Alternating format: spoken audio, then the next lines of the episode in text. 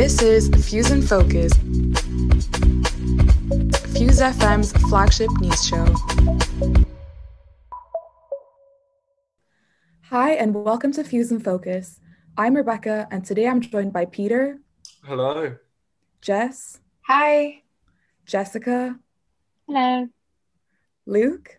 Hiya. Serafina. Hello. And Fiona. Hiya.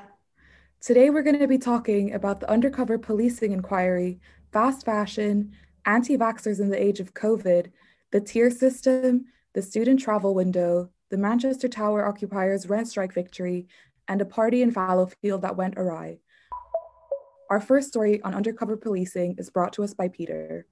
One of the UK's biggest police scandals, an inquiry into Britain's undercover police, has ramped up in recent months, with evidence starting to come to the public eye and court proceedings commencing this November.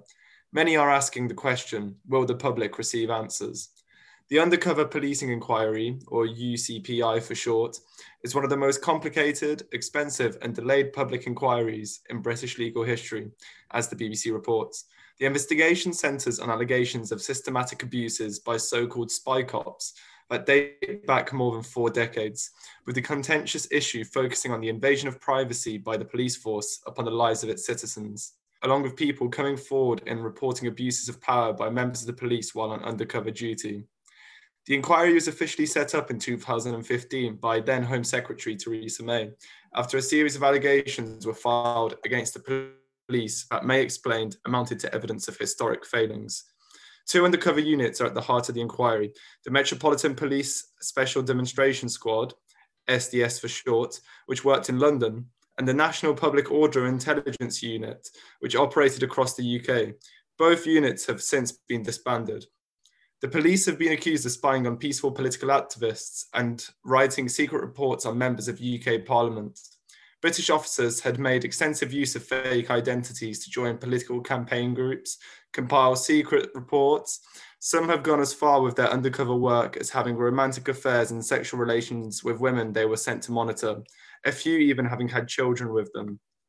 The undercover policing inquiry is one of the most complicated, expensive, and delayed public inquiries in British legal history.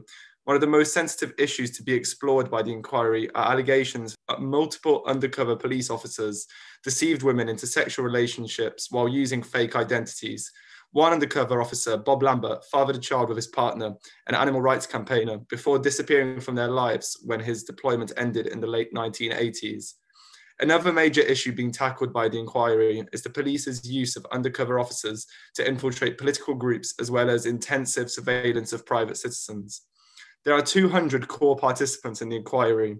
They include women who had relations with undercover officers, justice campaigners, including families of victims of racist murders, political activists and left wing groups and anti capitalist movements, Labour politicians, environmental protesters, including many people who have spent decades warning of climate change, animal rights activists, and trade unionists who say they were blacklisted from taking work based on their political view.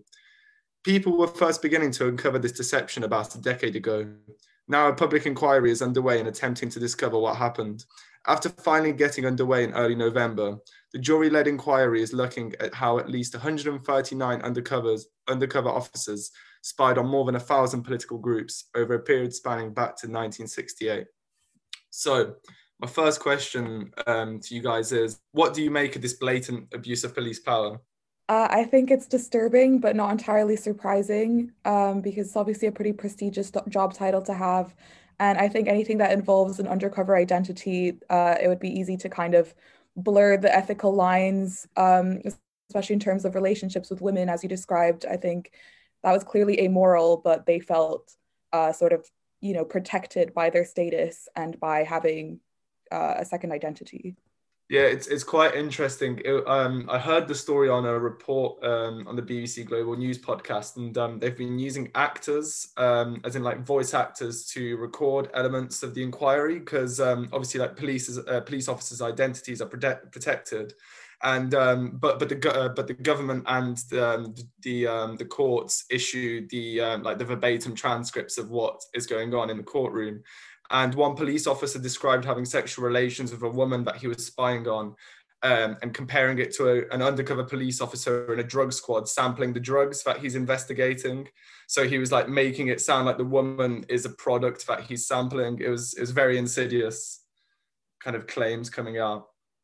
I'm just a bit shocked by that actually. That's disgusting. Um, yeah, that's really strange because I think it's not as if those people that list that you kind of said doesn't sound like they're kind of criminals. It just sounds like they're quite politically active in a way that doesn't necessarily suit the state. Um, so it does sound really i don't know it's, it's quite almost dystopian that they're kind of putting this this level of surveillance on on people that are just expressing their views. Um, and i was going to say it, it reminds me of um, a kids book I read when I was like 12. Um, it's the Cherub series. Like these undercover kids used to go like infiltrate people's lives, and it it literally sounds exactly like that to me. Like it doesn't sound like it would be actually something that happens in real life, and then to then add the extra level of those really quite horrible sexist attitudes, mm.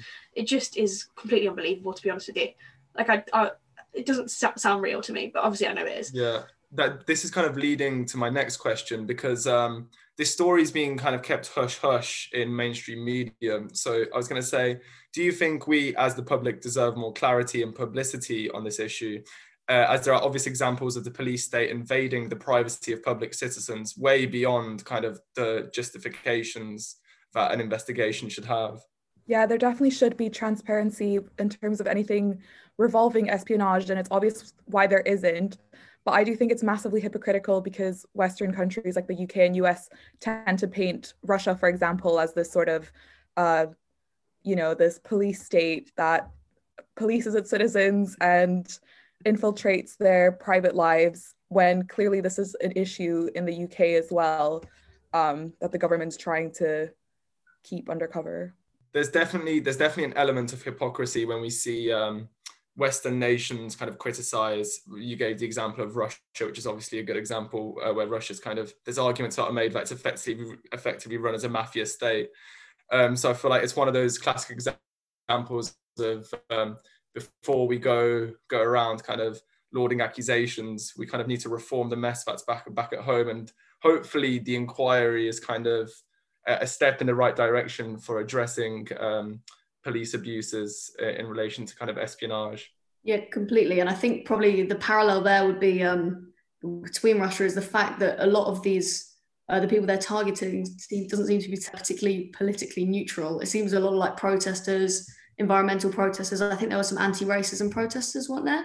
They might. Yeah, yeah. Anti. Um, it was uh, an, an interesting one was um, have you guys heard of the Stephen Lawrence murder case? So they um, uh, some uh, undercover police officers kind of harassed um, his family. So it was stuff like that as well. Sorry, sorry, carry on, Fiona. No, that's fine.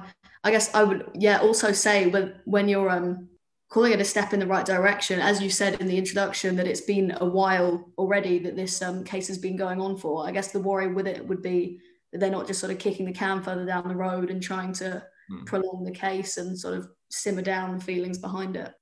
Yeah, I mean, I'm just looking into this story now because I actually hadn't heard of this before uh, you raised it today, Peter. And it did seem to me that a lot of the groups that the inquiry is focusing on about the undercover police um, are tending to be left wing groups. Uh, I'm just looking now um, from the from what, what I'm reading here. Um, for example, there's the, the Socialist Party, um, Earth First, which I assume is an environmental group the Black Power movement, the Independent Labour Party. Uh, so these are left wing groups uh, that the inquiry is looking into about undercover policing. And I just want to sort of touch on maybe the political implications of this. Obviously, that we see quite a lot of hostility between left wing and right wing groups, especially uh, since Brexit, but also. Um, just in, in since the Black Lives Matter campaign and movement, there's been a big hostility between left and right. Um, and especially on the left, uh, when we had the Black Lives Matter movement, there was a lot of hostility aimed at the police and how they've been handling the last 20 years um, when it comes to racism and racial uh, prejudice. So uh, this will probably continue to fuel the hostility that there is between left and right wing groups, seeing as the uh, inquiries is, is looking into the fact that the, the police has obviously been uh, acting undercover and targeting left wing groups. Yeah, it's interesting that you bring that up because I think the first uh, recorded cases of political groups that were being infiltrated by undercover police in the UK were actually um, anti Vietnam War activists and pacifists. So it just goes to show that uh, the fact that the police or that the UK government saw these activists as a threat, um, they thought they were going to undermine UK foreign uh, interests. So the UK wanted to keep uh, warmongering as they were. I think a, a, final point, kind of tying together some of the things that have been said by by everyone, is the fact that these um, these allegations, uh, like you said, Rebecca, it's from Vietnam uh, anti-war protests. They're only coming out now, like they're being spoken about in the inquiry now. And as Luke was talking about with what's been happening more recently in terms of the Black Lives Matter movement and lack of confidence to the police, like we don't know what kind of undercover police work is being engaged with those movements and how activists uh, in current in contemporary movements are being surveyed and if abuses of power are, are, like affecting them the fact that it's only coming out about what happened in the 60s 70s 80s now is also a bit of a frightening concept in terms of what we don't know what is happening right now in terms of police espionage and stuff like that. So i think that kind of just ties together this this story that's come out that has shocked us all Okay, so I think that leads on to our next story, which is what I'm talking about, which is Arcadia being shut down and also Pretty Little Things Black Friday sales. So there's been a lot in the news recently about the fashion industry from being in the pandemic and then now with uh, the high street about to reopen after lockdown. And there's breaking news just today that Arcadia, the company which owns the likes of Topshop, has gone into administration. And this is the biggest British corporation to collapse so far in the pandemic. And fortunately, fashion retailer Boohoo is seen as potential buyer, for some of Arcadia's group's biggest brands. So that's Topshop. And in the past, they have bought like Oasis and Warehouse, Karen Millen and Coast. Um, and hopefully, this will save a lot of jobs because obviously we've seen a, a real rise in unemployment over the pandemic. Um, so anybody that has bought clothes, I know a lot of students may have taken advantage of these sales. They'll be honoured, but I think we have to wait and see what will happen with um, Topshop as a brand. But this brings up another story which went viral on social media this weekend surrounding the impact of Black Friday, especially concerning the online fashion brand Pretty Little Thing, who are selling dresses for less than 8p. And buyers on Twitter were quick to claim they'd purchased hundreds of pounds of clothes for less than a tenner. And this 99% off sale was extremely successful for those wanting to revamp their wardrobe for a cheap price.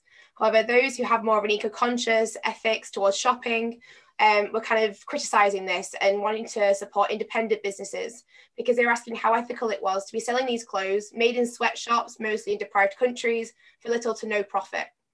So, Boohoo, Nasty Gal, Pretty Little Thing, all online shops have been boycotted in the past for their ethical fast fashion motives. And experts on fast fashion and sustainability have commented that this cycle of production and like keeping up with fast fashion is really kind of putting a strain on our uh, resources and you forget the lengthy process that goes into making these clothes. So, um, an intergovernmental panel on climate change calculated that we produce 10% of global carbon dioxide emissions every year from fast fashion, and actually enough textiles to fill a rubbish truck gets sent to landfill or burned every second from fast fashion waste. So, arguably, we could see that fast fashion industry is taking it a bit too far concerning the environment, concerning budgets, concerning workers. Um, and to sell these clothes at 8p in contrast to all the damage they're doing is kind of insulting um, so my question really is that if we are conscious about fast fashion should we then be supporting small businesses you know not going to the high street just looking at people who make ethical clothing environmentally friendly clothing or with the likes of Arcadia being um, going into administration and all these jobs being lost, do we go back on the high street and forget about the environmental section? There's this kind of debate now going on as to what we should do now the high street's going to be re- reopening. Well, I just want to say that I agree that the flash sale Pretty Little Thing was an insult to garment workers as it placed so little value on the work done by them, especially considering their already low wages and subpar working conditions. And the fact that the Boohoo Group defended the sale by saying it wanted to reward shoppers after a bleak 2020 shows that they only care about the consumers and about profit, but not about their workers. And surely their garment workers have had an especially bleak 2020 and deserve to be rewarded at least by having better working conditions. So I think we as consumers need to hold fast fashion companies accountable and maybe find uh, alternative brands. But uh, it's mainly up to the government to hold them accountable and they need to regulate these corporations more strictly. I think just going off Rebecca's point, um, there's an important point to be made where, where I read an article recently which is talking about this issue about whether fast fashion is a class issue. And we need to remember that for a lot of people in the country, they can't afford, um, like when we're buying sustainable brands, they tend to be a lot more expensive than fast fashion. And there's a lot of people that can't afford kind of going into more sustainable forms of clothing uh, because they just simply, they, they, they don't have the budget to, to support it. And while the interest lies with the consumers to kind of uphold which um, which store they want to purchase from. Some people just don't have the accessibility of choice uh, as a result of economic issues. So I think it's very much kind of something that needs to be addressed uh, within the institutions themselves, within the government, within um, companies which are producing these clothes. One to be held accountable to pay their workers the correct wages, but also to endorse more ethical and environmentally friendly policies because the consumers can't always do that if their economic circumstances don't match it. Yeah, definitely. I think it is 100% a class issue. Um, but there is also the fact that, you know, if somebody who um, is economically worse off buys a piece of fast fashion and then makes that last for five years, that's ultimately more sustainable than someone who has a bigger budget and is buying more sustainable clothing like once a week. You know what I mean? So that's it's the amount of um, consumption that that's one individual's kind of putting out um, into the world that is the sustainable aspect of it. So I think you have to be like for some people that that sale would have been you know their only chance to kind of get some nice clothes you know if they, they couldn't afford a, dress at like 20 pounds but they could at 8p which i think is fair enough but i think it the, the issue lies with people that who um maybe you know buying those clothes on the weekly basis anyway and are just kind of taking advantage of it because it definitely is like an insult to the workers that made it because if I mean, I, I assume that the Boohoo Group still would have been making some kind of profit off of those sales. You know, they wouldn't have done it if they were going to lose massive amounts of money. You know, it's capitalism. You know, um, so the fact that they're still making a profit off of an eight pence dress really worries me. Like, if those dresses are literally worth less than eight p, then the workers just are not being paid enough.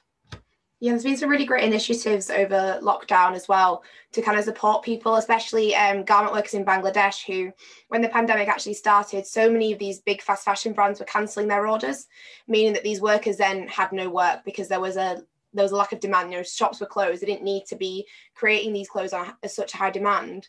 Um, and there were initiatives where you could buy like a lost stock box. So the the stock that was meant to be going into landfill, you could buy. So I bought one. You got like a mystery parcel that came through your door about eight weeks later, um, and you paid I think thirty five pounds, and all that money went to pay a garment worker's wage, um, instead of the cancelled. I think it was for a, a week. So again, nothing, um, really for the garment workers that had to make these clothes.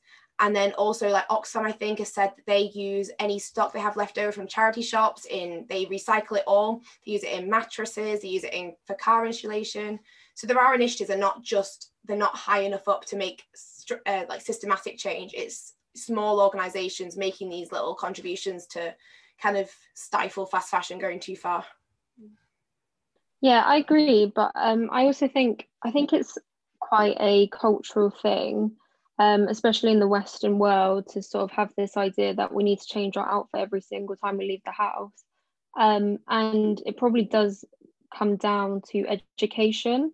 For example, if you didn't know sort of what went into making these clothes, which I'm sure a lot of people don't, then you just see 8p and you think, wow, that's so good.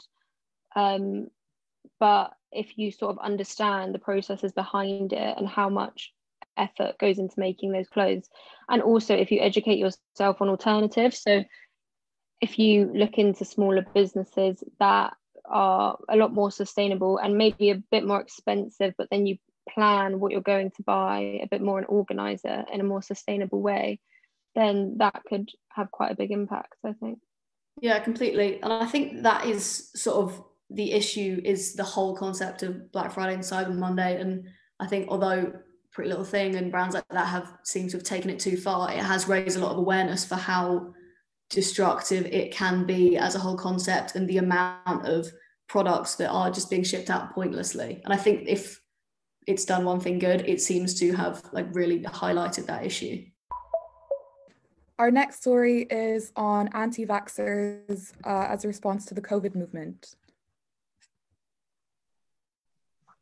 Yeah, so I just wanted to speak about um, a problem that's arisen um, recently to do with coronavirus. So, obviously, everyone's really excited about the vaccine announcements and the prospects of finally returning to normality. Um, the vaccines are reported to be between 70 to 95% effective, which I believe is more effective than the flu jab. And this has allowed the government to really begin planning the exit strategy and how to roll out the vaccine. But concerns have been raised recently by the government about uh, anti vaxxers. So, the government um, is increasingly concerned that they could potentially undermine the prospect of herd immunity a recent YouGov poll found that one in six Britons would be unlikely to agree to a COVID vaccine, and a similar proportion are yet to make their mind up. Um, and this isn't just in England, this has been reflected in other countries. So 37% of Italians have voiced their resistance to the idea of being vaccinated. Um, so overall, there's a lot of hesitancy. And um, I think it kind of stems from two aspects. Um, I think the increase in distrust in science and experts, which was most prominent, I'd say, around Brexit, when the government kind of joined in um, with this sort of uh, tirade against experts. Um, and Michael Gove even quoted saying that the country has had enough of experts. And when that's combined with the idea of polarizing social media algorithms, which really allows people to become so entrenched in their own views, it just fuels this kind of concern about how easily these ideas can spread. And scientists have predicted that, well, they believe that around 70 to 90% of the population will need to be vaccinated to prevent the spread of coronavirus. So, this highlights how much of a problem anti vaxxers could actually pose. Um, so anti-vaxxers have kind of always been around. Um, the most prominent example is the discredited Dr. Andrew Wakefield, who fraudulently claimed that the MMR vaccine led to autism and it led to multiple measles outbreaks in Western countries where measles had actually previously been eliminated. And uh, COVID has kind of bred this very fertile ground for these hoax and conspiracy theories um, and led to a vast range of theories being circulated. When I was researching this earlier, um, these are just a few that I found. So, um, some people believe that the army is going to basically force everyone to receive it. Um, some believe the vaccine uses an aborted fetus. Um, there's people saying that people have died in the vaccine trials and that the vaccine could turn people into chimpanzees. Um, and there's also the classic that Bill Gates is behind it and wants to inject everyone with microchips. Um, so scientists have explained that the vaccine, um, well, they've acknowledged that it is it has been developed very quickly and it is the fastest developed vaccine ever. But obviously, this is contextual because coronavirus is different to any other disease we've encountered before. I mean, it's affected every single person in the world, um, and it's posed probably the largest threat. So, of course, money is going to be thrown at, at creating a vaccine, and this has allowed scientists to have a lot of extra manpower. Um, they've been working longer hours and just basically increased efficiency. Um, They've also explained that the vaccine is actually a tweak to one that they've been working on for years. So it wasn't started from scratch and no kind of corners were crossed. It's followed the exact same process as every other vaccine we've had. Um, the only difference, like I said earlier, is just efficiency. And um, to debunk a few myths about uh, sort of capitalism and um, it all being a money making scheme, the Oxford vaccine has actually made a no profit pledge and will be prioritising the less developed countries. so the way the government are dealing with this is they've come up with a few ideas, such as using public figures to um, endorse the vaccine and uh, using the British Army's Information Warfare Unit to tackle anti vaccine propaganda. The Minister for Vaccines, um, Nadhim Zahawi, has also said that the jabs won't be compulsory, but that people could be people who refuse to get the jabs could be barred from public spaces such as restaurants and pubs. So my question is, do you think the government are taking the right strategy by nationally addressing this problem or do you think that this just gives increased publicity to these damaging narratives? Because if these views are so entrenched, it, it's probably unlikely that they can be changed. I think the important thing with um, the views on this are not to dismiss people so quickly. I think that as it becomes a much more polarizing effect and um, it can tend to like change people more in the other direction, which I think what they're trying to do at the moment, which is uh, be more informative and give out correct information without dismissing, listening to them and addressing the issues um, is a much more valid point. I mean, there are some more founded reasons behind it, like the um, the speed with which they've been done. You can see how that could be quite concerning, and also with the um, what the government have been trying to do recently with the apps that just seem to be failing one like solution after another. Um, you can see where the where the, where it's come from. But I think yeah, the important thing is not to polarize further and just dismiss all the opinions. I, I completely agree with that point because I think that there is um, there is a dark side to this too, where these kind of conspiracy theories like they get more and more ridiculous kind of the more they develop. But there is there is like ra- ground for them that is quite rational and you can kind of like understand the perspective. Um, we have seen with covid the increase of big state.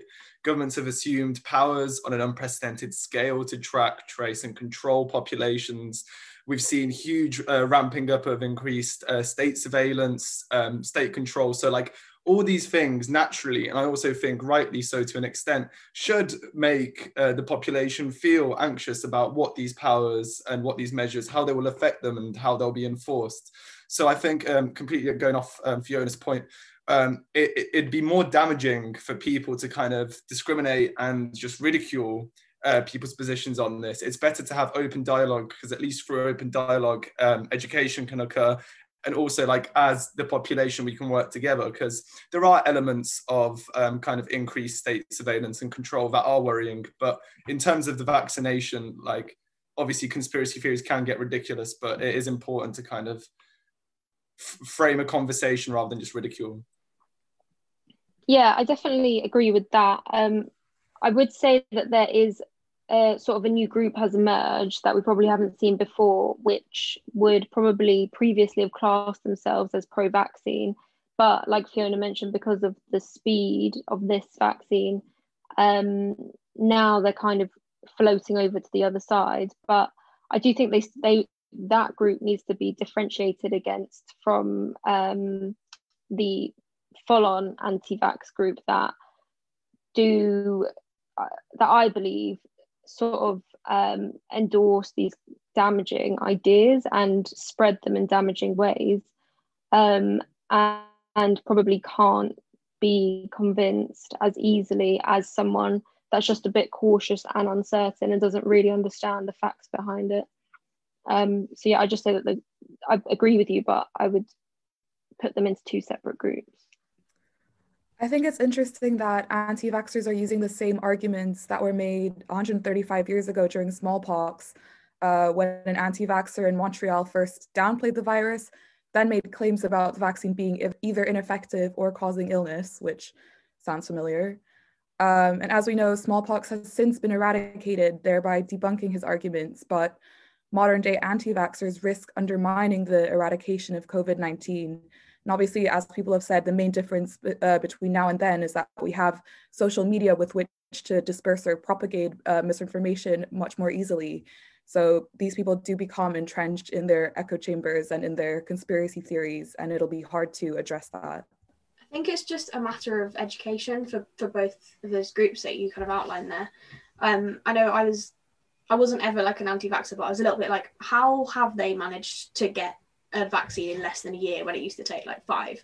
But I read quite an in-depth article about it. It explained like that it was the the carrier system that um that, again you mentioned, and I was kind of placated by that. So I think if somehow you manage to get the correct information out endorsed by more official sources, people would be more willing to just accept it. But as you said, Rebecca, if people are getting all their info off social media and you know there has been not to use Donald Trump's language, you know, happily, but fake news, there is so much out there. Um, so if you're only exposed to that, then it kind of makes sense that you're gonna be indoctrinated with those ideas. So I think it's literally just a a, a case of getting government scientific advice out there more readily. Yeah, I mean, I think Peter, you made a really good point there about um, placing this uh, debate about anti-vaxxers and, and, things in the context of state control.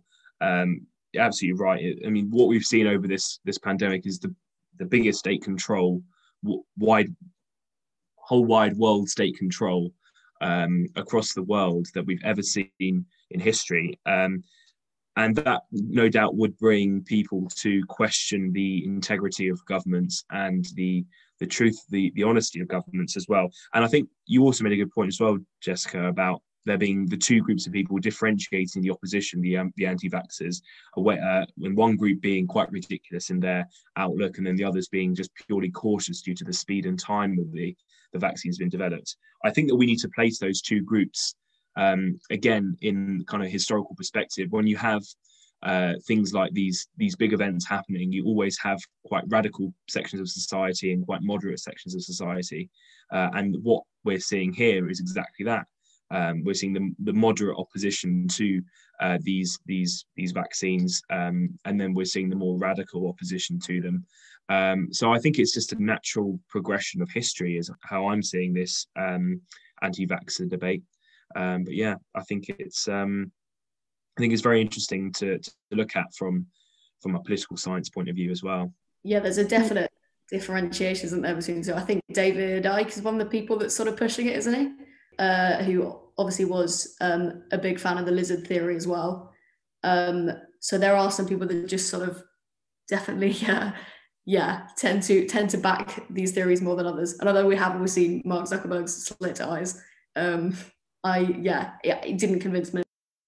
Yeah, um, just going back to your point, Luke, I think it's what you're saying about the state is definitely important, but I think maybe that's where the problem stems from because people associate the vaccine with the state when really it should be associated with scientists and experts because essentially it's the scientists that have been working around the clock to make this vaccine. It's them that know the ins and outs of it. The state are just the ones distributing it and uh, yeah i think it's important to separate those two it's not really like the state didn't create this vaccine and it's understandable how people may believe they did but that's probably why people go down that route of thinking that the state are trying to control them yeah i think um, i think that's definitely true when you see um, you know boris johnson doing his his uh, press conferences alongside scientists it gives us this this impression that the scientists are therefore the uh, the branch of government. They are part of government, um, which, as you said, is a real problem when it comes to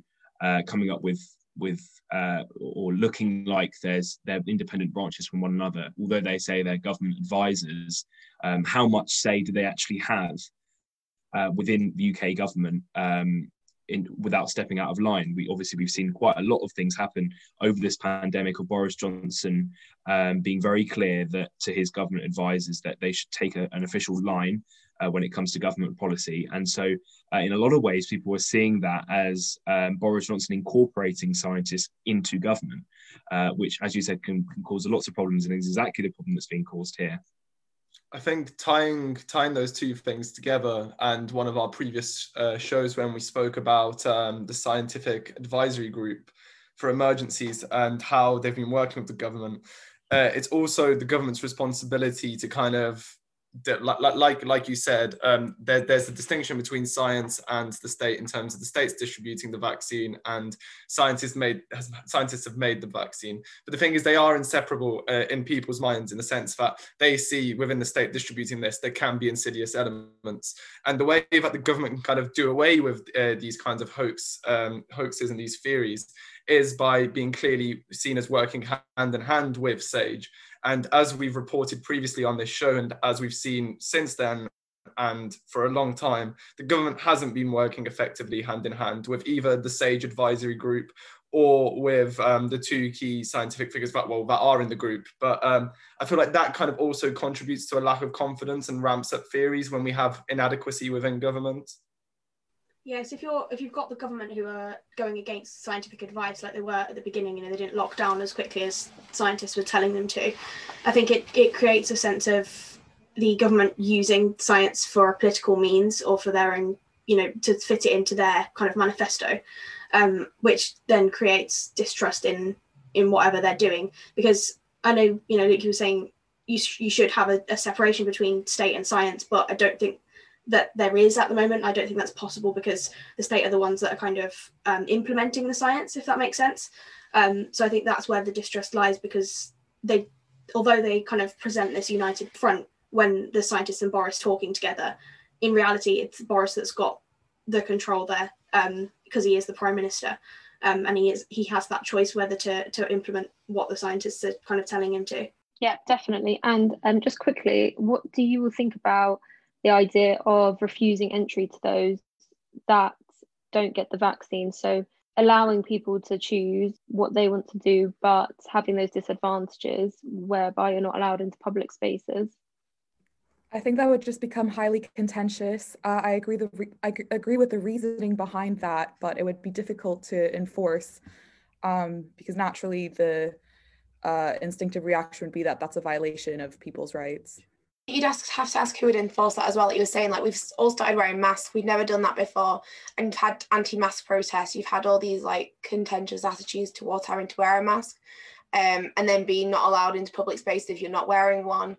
But I think it'll be the same sort of enforcement for that. That that it'll have to be a government-controlled thing because smaller companies and people don't want to take responsibility for, uh, you know, actions that aren't anything to do with them really.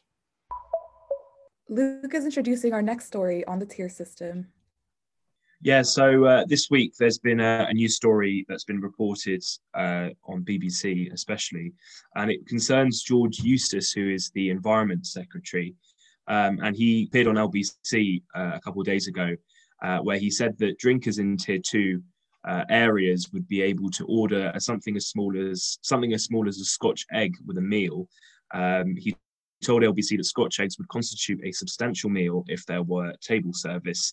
Um, the PM spokesman um, has replied to this, saying that uh, he's not going to get involved with every detail possible uh, of every single meal, um, basically being uh, therefore being quite vague with his answer um, in response to what Mr. Eustice has been saying. Uh, he's reiterated the fact that bar snacks do not count as part of a substantial meal, so having a packet of crisps, for example, uh, does not count a substantial meal. However, uh, Mr. Eustice's comments um, caused quite a controversy because Scotch eggs aren't a very big food item, and therefore many people could see them as being a bar snack. The tier two regulations are obviously that, that the pub should close at 11 o'clock and you can only socialise with people that you live with in a maximum of six uh, people per table. Um, and you can only, as, as I said, order a uh, drink with a substantial meal. Um, so there's been a lot of controversy about this because um, Boris Johnson made very clear in his speech about the tier two system and the tiered approach. Uh, that tier two would be different as it was last time. Uh, obviously, Manchester was um, for a period of time in tier two um, before it went up to tier three. And uh, when we were in tier two, I, I distinctly remember being able to go to a pub um, and get a, a, a, meal and then get continuous amounts of uh, alcohol, uh, only having one meal. Um, and but therefore taking advantage of the system as many people did. So Boris Johnson was very clear to try and stop that from occurring this time. But obviously, Mr. Eustice's comments this week has called into question the ability to make it different from last time people in tier two areas. Uh, so the questions that I have uh, for you rest of you is um, what do you make of the new tiered approach um, that we're seeing now um, across the across the UK? I actually found the Scotch egg thing quite comical in a life imitates art sort of way because there's an episode in Peep Show where they're caught on camera and shown on the news engaging in antisocial behavior, namely drinking. And Mark argues that he wasn't just drinking and that it was a picnic because they had not only three flavors of crisps, but scotch eggs. So I guess he didn't get the memo that those are bar snacks. Anyway, I just found that really funny and weirdly specific to this particular story. I I actually really feel for independent businesses and people trying to open up again right now because you can't the prime minister saying like you you want to try and work out what substantial means. You need to to know how to open. Um, i remember last time there was a place in manchester called the common bar who the police came and shut them down for serving slices of pizza but they're known for serving huge slices of pizza which then were confirmed as a substantial meal but because they weren't a full pizza weren't first considered a substantial meal. So there's just all these conflict of what, what what actually is it? And i just really feel for the people who have had to shut had no business and then are reopening don't really know what they're doing don't really know what they want to abide by the law but don't know how. And then if they do break it by you know thinking a scotch egg is substantial not thinking it is they'll be slapped with these fines. And i just think there should be such more guidelines for hospitality. They they say hospitality so much but they don't specifically say cafes restaurants hotels all these different you know different types of hospitality that are just never mentioned and given kind of rigorous plans on how to reopen. It's so vague. And yeah, I really feel for them at the moment. I just think like going back to this whole Scotch egg thing, and I think the Peep Show reference was quite quite a good one to be made there. But I've just I've just been looking through the stories like by literally typing in Scotch egg on the news, and we've had Michael Gove getting into a full blown debate about whether a Scotch egg constitutes a starter or not, with him arguing that he thinks it does. And like it's just so farcical. And i think an element of this farce that's being so widely distributed by the media right now it does just completely kind of erode from what you've been speaking about jess in terms of what we need to address is actually the government uh, putting out definitive policies and guidelines of what constitutes a substantial meal for how small business and well in general just any business in terms of the, the food industry should conduct its policies regarding covid. And the fact that there isn't there aren't these guidelines just puts us into well us um, well big business into further mess and and small business. And like the fact that media is focusing on the scotch egg just completely removes the significance from the conversation that should be had. Yeah i completely yeah. oh, sorry yeah, I completely agree. I think the whole I think the whole rule was never going to work from the beginning. It was put in place to support these businesses, and um, only seems to have worked the other way. I think a lot of places have closed anyway because they don't know what the rules are. They might get shut down if they try and um, work around, work with them, or work around them. Um, and I just think they really should be doing more to support them. It is ridiculous. I heard from a friend there were some places in Gay Village, I think, that some bars that um, started selling beans on toast as their substantial meal. so I think places have been trying to, but I don't know how well it's working. Yeah, and I think a massive problem from what I've understood about this is that the government have consistently said that a substantial meal is a well-known term in hospitality because to serve um, someone underage, they have they have to drink alcohol with a substantial meal. But it just seems like the government have lazily made that assumption that everyone understands what that means but from what i've heard about the restaurant industry they don't really know what that means And bars and pubs especially. They don't know what that means either. So it's just this sort of assumption that everyone understands what the government's speaking about but there definitely needs to be more clarification. And i also to be fair um, to the government i also did feel a bit bad for the environmental secretary yesterday.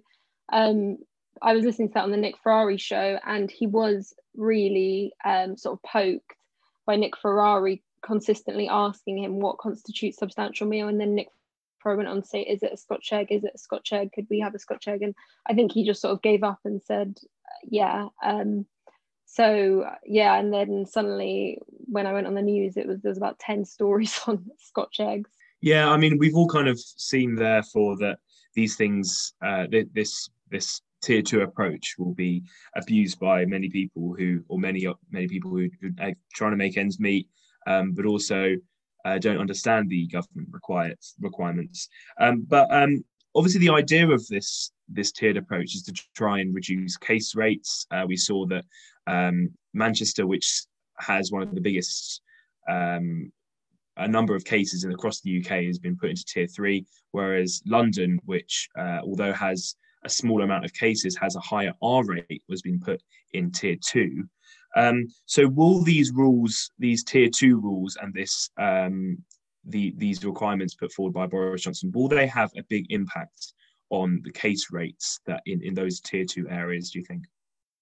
I'm not sure because we've had Sacha Lord talking, who is a nightlife manager for Manchester, I think that's his title, um, making kind of stating on Twitter he's been really championing these small businesses over lockdown and looking at the fact that other things are open, um, but you can't go and have a coffee with somebody. It has to be like perspex screens. There's so many of these things in place for cafes and small businesses, you know, going back to this kind of Scotch egg substantial meal scenario, that it just seems a bit unfair. And these smaller businesses who don't maybe have the money to reopen and do things properly are being shut down. And yes, it could have an effect on, it could lower cases because people aren't going out, but larger chain companies are still doing the same thing. You know, use this for an example, Pret subscriptions, the queues are so long on Oxford Road. Um, they're not two meters apart. That's that's dangerous in itself, but Pret can afford to do this. Whereas small businesses then don't get the there's a there's an independent cafe just next to it. They get no traction whatsoever, and it, it, it doesn't make sense because the, it shouldn't matter with the cases. It should be supporting the small businesses and looking at how we can reduce the cases as well.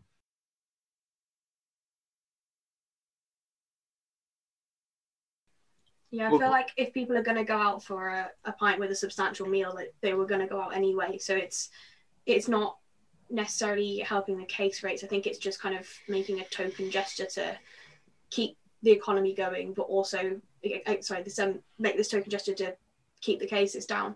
Um, because I think if you the only way to fully get the cases really really low is to completely lock down, but they've shown that they're not willing to do that, and you know the economy won't benefit from that at all. Um, so I, I don't know. I think it's just making maybe not the best of a bad situation, but trying to do something with a bad situation. And on the subject of Sacha Lord, he was actually trying to connect the dots and fill a gap in the market um, when he realized that there were these pubs or hospitality industry establishments that were struggling to provide substantial meals. So he was looking into bringing them together with independent festival food traders and has urged uh, businesses to contact info at gecuk.co.uk uh, to get involved and partner up with other businesses. Okay, so on the 25th of November, UOM Rent Strike and 9K for What have announced a victory for their campaign ending the occupation of Owens Park Tower. The university is committed to a 30% rent reduction for the first semester. According to the University of Manchester website, they will uphold their pledges from the previous agreement, including more flexible uh, accommodation agreements, better maintenance support, tackling antisocial behaviour, better study spaces. Uh, the university has said that the total reduction equates to £4 million, which is thought to make it the largest ever rebate secured, uh, the largest ever rebate secured by rent strike um, following, yeah, following, secured by students following rent strike. Um, however, 9K for What and UOM rent strike are claiming the figure is close to 12 million. The organisations are still pursuing the cause, continuing with the rent strike until January to secure further rebates and organising protests to campaign for tuition fee cuts, the next of which is on the 4th of December. They have since started a petition which has allegedly gained over 400 signatures in under five hours, which is the amount needed to trigger a possible non binary vote of no confidence in Nancy Rothwell and her governing staff. Um, so last week we discussed um, a lot how successful we thought the occupation was going to be. Um, and obviously, since then, they have claimed this victory. Uh, what do we think of the promises that the university have made? And do we think this does count as a victory? It's a step in the right direction of kind of addressing the fact that the university isn't purely a money making institution and there is a need, and now there is a voice um, which demands to put students and staff before profit, which was one of the banners that they were raising on Tower, which obviously was making that poignant point. Um, but I do think regarding the um, the vote of non vote of no confidence with Nancy Rothwell and kind of like her future, it is important not to just scapegoat Nancy Rothwell as kind of like being this this like dramatized person that kind of has made all the ills that have befallen the University of Manchester because she's not. This is obviously a systemic issue within the institution, and there's a whole board behind Nancy Rothwell, and there's a lot of other people that need to be held accountable and also that need to be spoken to to address the issues. I feel like just removing Nancy Rothwell won't do away with the issues that have plagued students at the university for, for years and years. Yeah, I think um, in the interview she did with um, Josh for the, our special episode, um, she said she didn't know who had actually erected the fences that caused such a massive, you know, kerfuffle a few weeks ago. Um, so it's definitely not her fault specifically, but I think it's just an issue with like the the relationship between the student body and the senior leadership team at this university. I think the last few weeks has really shown that you know there's there's a lack of communication and a lack of understanding of what each party wants. I think um, so. I think that's something like a wider issue with within the culture at UOM that needs addressing rather than just Nancy Rothwell. Um, but I don't know. I when I saw the news that they'd kind of got this this huge return back on the rent, I was really shocked. I was not expecting the university to actually say to, that they do that. I wasn't expecting, you know, them to increase their offer of. I think they said was it five percent initially. I wasn't expecting them to to go much over that at all. So to go back to thirty percent was actually shocking to me. And I, I think they're finally. I don't know whether it's because they're finally accepting the fact that you know students haven't been treated particularly well this semester, or if it was a oh no we've had a lot of bad press and we need to do something that looks like you know it's um it's it's good for once i don't know where the balance lies between there um but um, i think it's a good thing that such a, a huge reduction has been made i think it reflects really well on students and you can't undermine the strength of students coming together uh, so we need to keep pushing back um, yes there's a lot of bad press but as i've said on previous episodes um, it really just shows the resilience of the students. And I find this particular story really inspirational because we are capable as students of more than we think. Yeah, I completely agree. Um, I think there's been some confusion about some of the um, pledges that they've made. I think the maintenance support pledge of, uh, to quote the Uni of Manchester website, will fix your problems in the promised timescales, uh, confused a few people as it seemed to be what the uni should be doing anyway. But I think, yeah, apart from them, I think the uh, the money they managed to get back is amazing. Um, do you and yeah, obviously Peter touched on there the um, vote of no confidence. Would you guys be willing to vote in this? It would be another S, uh, another SU vote um, open to the whole student body. Apparently, obviously with the success of the occupation, do you think that this vote of no confidence in the um, governing body would be as successful? And would you guys be willing to participate in this vote? I think that um, the vote of no confidence, uh, I think many students will see it um, as uh, definitely a step in the right, direction in terms of getting holding the university to account for what many will see vote of no confidence as, as a, although it's a step in the right direction, is not the full uh, get to uh, find out what actually happened, what went wrong, to rectify the mistakes that have been made. So I think that this is part of a, um, a of a wider problem, and I think I don't think that this alone can cure it. However, I would say that um, I think the majority of the student body will get involved in this. I think it's going to be promoted extremely um, well by uh, not only the campaign groups but by the Students' Union itself. Um, so I can see this being quite a uh, a big turnout. Uh, hopefully, if it does end up as a referendum opportunity, uh, as you've mentioned. I said, though, I don't think that uh, removing Nancy Rothwell and kind of treating her as a scapegoat for all the ills that have plagued the university will do much to address the issues. It's about addressing the issues within the institution itself and within the board of trustees and within members that are she is the face as the vice chancellor and she conducts the day-to-day business because the chancellor plays more of a symbolic role. But there is a whole infra- like institution behind her uh, that live alongside of her that needs to be addressed. And i think it, it might even lead to a situation that if nancy rothwell is sacked then kind of the situation just gets brushed under the carpet and everyone will be like okay well Nancy's gone. Um, let's just let, like it's all sorted now, and it just resumes business as normal. So I think that there is danger in kind of treating her as this scapegoat and removing her, uh, and nothing just happens afterwards.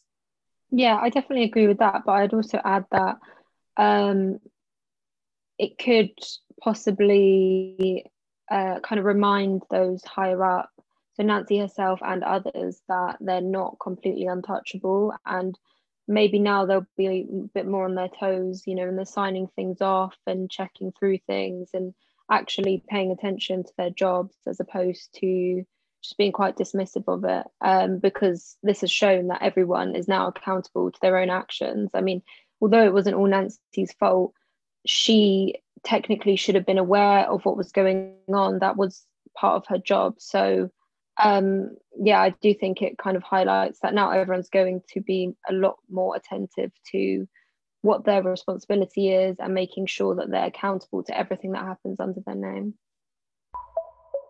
Sarafina will be talking us through the student travel window and university sponsored testing. So this week we've seen the beginning of the university mass testing um, ahead of the travel window that the government have put in place from the 3rd to the 9th of December. Um, so you've probably heard about what's going on. There are four testing facilities uh, around campus. There's one at University Place, one at Sackville Street, one at Owens Park Great Hall, and one at Owens Park Little Court. Um, so hopefully one near to most of the student population. Um, so you're supposed to take two tests 72 hours apart before you travel home. Uh, and fingers crossed, those are both negative. If one of those are positive, you're supposed to isolate and get a normal PCR test, uh, which is done through the NHS. So the ones that people have been doing normally. Um, and yeah, so far they seem to be working quite well. I know a couple of people have been tested um, over the weekend and today, and the results seem to be coming through really quickly. So within an hour, some people have been getting them, uh, which is really impressive. Uh, and this is actually quite different to a lot of other universities. So not all unis have actual testing facilities. I think the government kind of targeted certain universities which had particularly high cases um, or particularly high student populations. So Manchester is one of those. Um, and I've also got some Vox Pops from Elise at Durham, where they've piloted the testing. So she's talking a little bit about what's going on at Durham.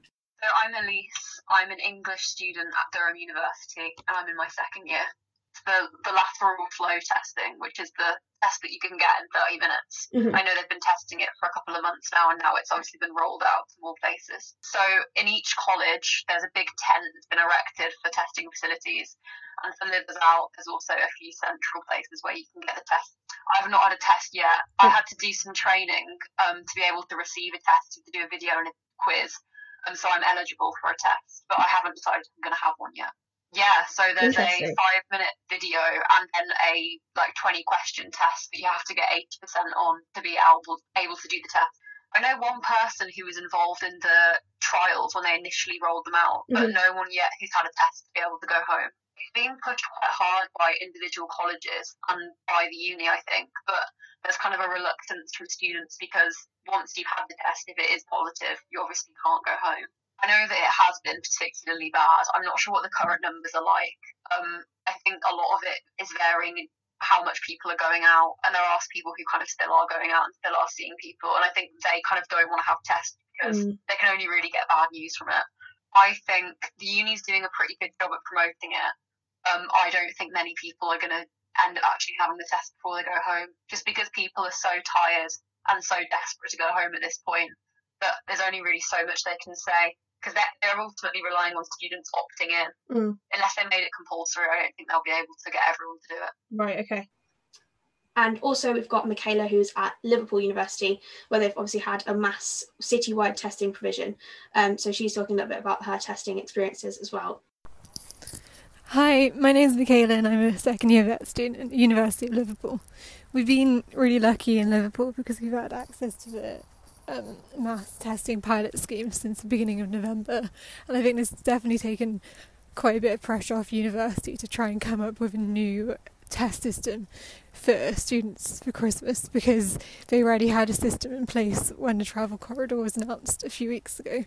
Um, I've used the mass testing site facilities quite a few times and they've actually been really well organised. Um, so in the beginning you had to you had to book a time slot, but now you can go whenever you want. And all you need to do is register your details on the government website and then do the mouth and nose swab, and then you get results in half an hour, which I think is pretty incredibly efficient. Also, there, there are loads of testing sites in the city, and in walking distance from me, there are about four, which makes it very convenient for most people to try and get tested as frequently as they want. Um,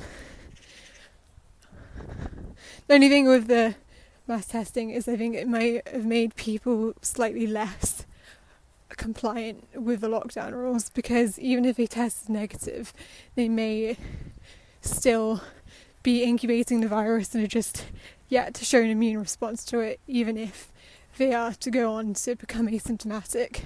Um, so maybe if the testing um, scheme wasn't going on, people may have locked down a bit harder. But being at university, people aren't going to follow the rules as closely as they were in March when we were all at home.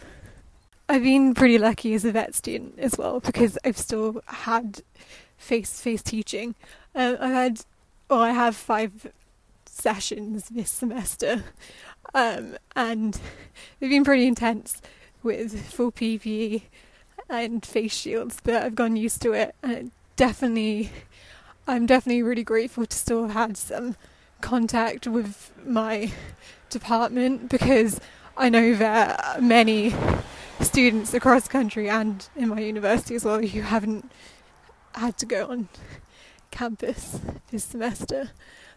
Um, to be honest, the university has actually been pretty good at communicating to students on their coronavirus policies, and that's probably because Liverpool was so badly affected in September, so they had to have a coherent policy to, to make sure students knew it was safe to return to campus on in September.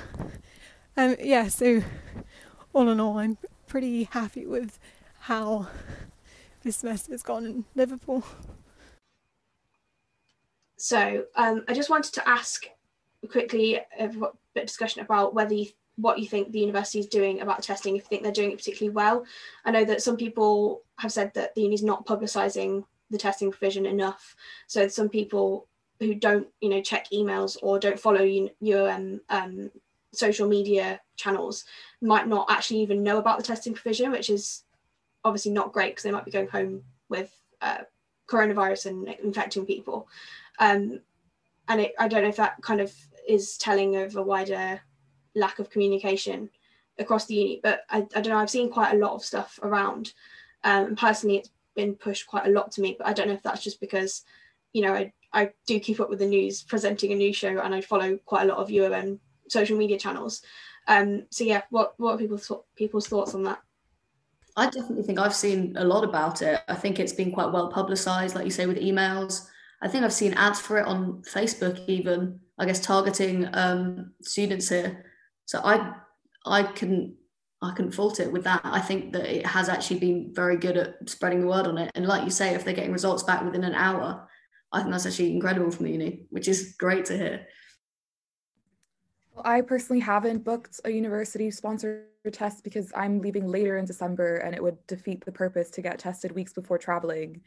And I don't believe the university has put out a lot of information or advice for international and EU students presumably because once we leave the country, we're not seen as the university or the UK's problem because whatever happens when we're abroad, we won't be a strain on the NHS.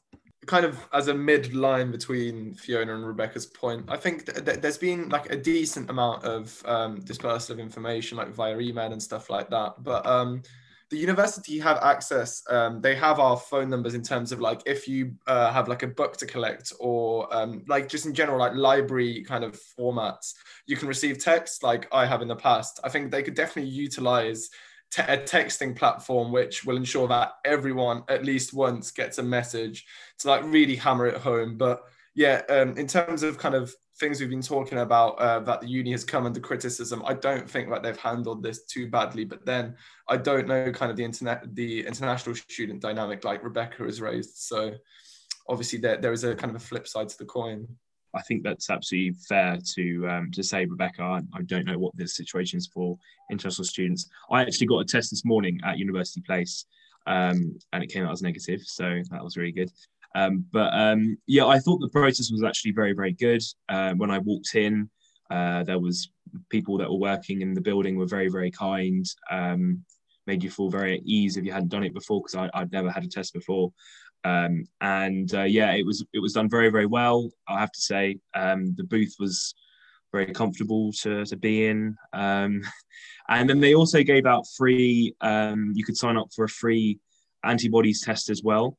So um, and that took about five or ten minutes just to sign up, and they only they only let you through once you've signed up for the actual test itself. But they give you time to also um, fill in the form for the um, the uh, antibodies test as well. So yeah, that was really good. So you get a free antibodies test as well as your actual um, normal test. So yeah, I think the process is actually very very good. Uh, the booking system I hadn't didn't have any problems with either. Um, I think the only thing that you as as Peter mentioned, is is the advertising the actual tests themselves. Uh, I think it's so important that every student who does decide to go home for Christmas has a test. Um, but yeah, just kind of pushing forward that that point of of tests. Um, I know that university emails can be quite uh, quite long to read, and especially when you see a university email from like UOM, whatever, you kind of just look at it and don't really pay attention to it. Um, so I think maybe doing it through other channels would probably be, be more useful. Um, but yeah, I have to say um, the university have done it done very well on this so far. There's also the issue of whether people will actually take the tests slash you know um, obey the regulations if they get positive tests. So I've uh, spoken to a couple of people who I know personally in, in my house everyone is getting a test before they go home. We're being quite careful about it, but um, as I said, reckon like it is a it is a choice thing. Like and some people are are choosing not to get tested. Um, I think the government were kind of relying on the fact that people will have obeyed the lockdown rules over the past four weeks. Obviously, yeah. So when the show airs, we'll be out of lockdown. Um, so in theory, that kind of four week period should have minimised cases. And obviously, we haven't had any face to face provision uh, or very little face to face provision at Manchester Uni. Um, so there hasn't been as much kind of mixing of students. So hopefully, fingers crossed, people mostly will be negative. Um, but again, that kind of depends on whether people are going to test because, um, you know, if, if, they suspect they might be positive, they might not want to test. So they'd have to um, they'd have to wait before they go home. Um, and also, if people didn't obey lockdown rules, that might not translate to kind of as few cases as people were expecting. Um, so yeah, I was just kind of surprised basically that the union government kind of managed to put together such a a huge undertaking so quickly. I think the fact that they didn't really even say anything when we all moved back to union kind of September time, um, I was very surprised that uh, they had put provision in place to actually you know sort out the movement of about a million students around the country so i was pretty impressed with that and it does actually look like they're thinking about what's going to happen in january too when we all come back um, so the government website says that they are looking to utilise mass testing to make the return to higher education as safe as possible and they will provide further guidance in due course considering future developments and the relevant scientific advice so very vague you know there's nothing specific but it does sound like they have actually taken into account you know the movement of students and i think it just depends on the students themselves to kind of follow that guidance and hopefully ensure that there's not a massive outbreak when we all go home. Uh, following on in university news, last week there was an illegal lockdown party at a flat in Unsworth Park accommodation in Fallowfield. Uh, and there had been reports of issues with many of the doors at Unsworth, with doors locking unpredictably or alarms randomly going off. And when maintenance was informed of these complaints, they allegedly told students that it wasn't urgent. So the party had around 100 attendants, some of whom are said to have fainted due to stress and overheating while waiting for someone to open the doors after a fire alarm went off and the partygoers were trapped inside. Uh, one girl tweeted footage from the incident showing chaos and confusion and said security thought they were refusing to open the doors. So students had to call the police and fire department themselves, who were ultimately also unsure on how to handle the situation and asked people to FaceTime their friends who were trapped inside to get more information. Uh, so this was obviously a claustrophobia inducing and nerve wracking experience for students involved. And firefighters did eventually use an axe and a sledgehammer to break down the door. Um, and a U of M spokesperson has since said that safety checks were being carried out, but also reminded students that large gatherings were illegal under the current restrictions. I've seen Facebook posts and comments condemning the attendees for breaking COVID restrictions and for putting the wider community at risk, which I obviously completely understand. But I don't think these observations should undermine the fact that this was a major safety hazard that was ignored by the university and that it could have resulted in injuries or even fatalities had there been a real fire. Uh, so it's once again a case of neglect from the University of Manchester. So, what do people think? Are the students to blame for what happened, or that regardless of their actions, the university needs to be held accountable. I don't think the university, the students either to blame in this situation. Obviously, they went for a party, but regardless of the party, what you're saying, it was a serious safety hazard. And I know I have a friend in Unsworth at the moment, and her doors weren't working when she first moved in, and they couldn't actually lock their doors. So, again, another safety issue where they couldn't actually lock their flat door. Um, so there have been a lot of issues in what's meant to be the flag you know the best accommodation in, in university of manchester this new kind of snazzy place to live is a lot more expensive.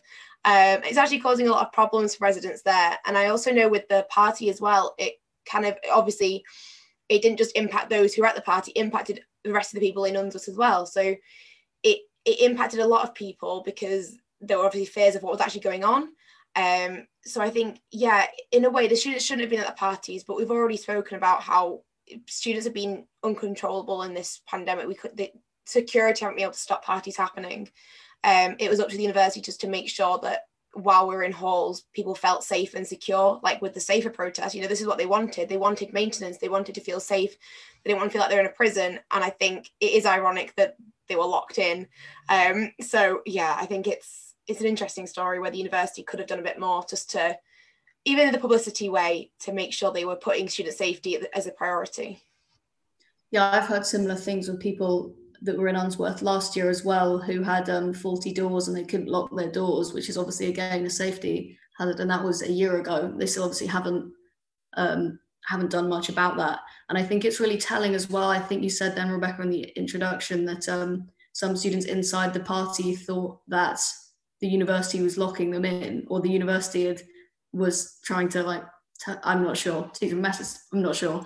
But um yeah I think it's really telling that there's obviously like a complete lack of trust between the students as there as well. But like you say they shouldn't have been having a party but it's I don't think it's their fault. It, there could have been five or six people in that room and it could have been a huge huge accident. Yeah I I definitely agree with all of that. Um, I think it obviously highlights a wider issue, um, and it's one of those things that sort of have probably been on their list to attend to for a while now um, on the on the university list. I mean, but they've just kept putting it off, and now this has happened, and it's raised attention to it, uh, um, which is obviously all the university's fault. But I do think it's a bit um, kind of upsetting that I guess the publicity um, that surrounds this is also publicity about an 100 person student party, just because it could potentially sort of undermine um, all the efforts that the students at the University of Manchester have been putting into kind of raising all these issues and um, now to have uh, sort of all over the news this 100 person party in the headlines and stuff i do think it's a bit kind of frustrating that that's how it had to come out. It is a huge relief that this incident didn't result in serious injuries, and hopefully, it'll be a learning lesson for both students breaking COVID restrictions and for the university neglecting maintenance complaints. Thank you for tuning in, and once again, a special shout out to Johnny Hunt for producing the show. That's it for now. You're in focus.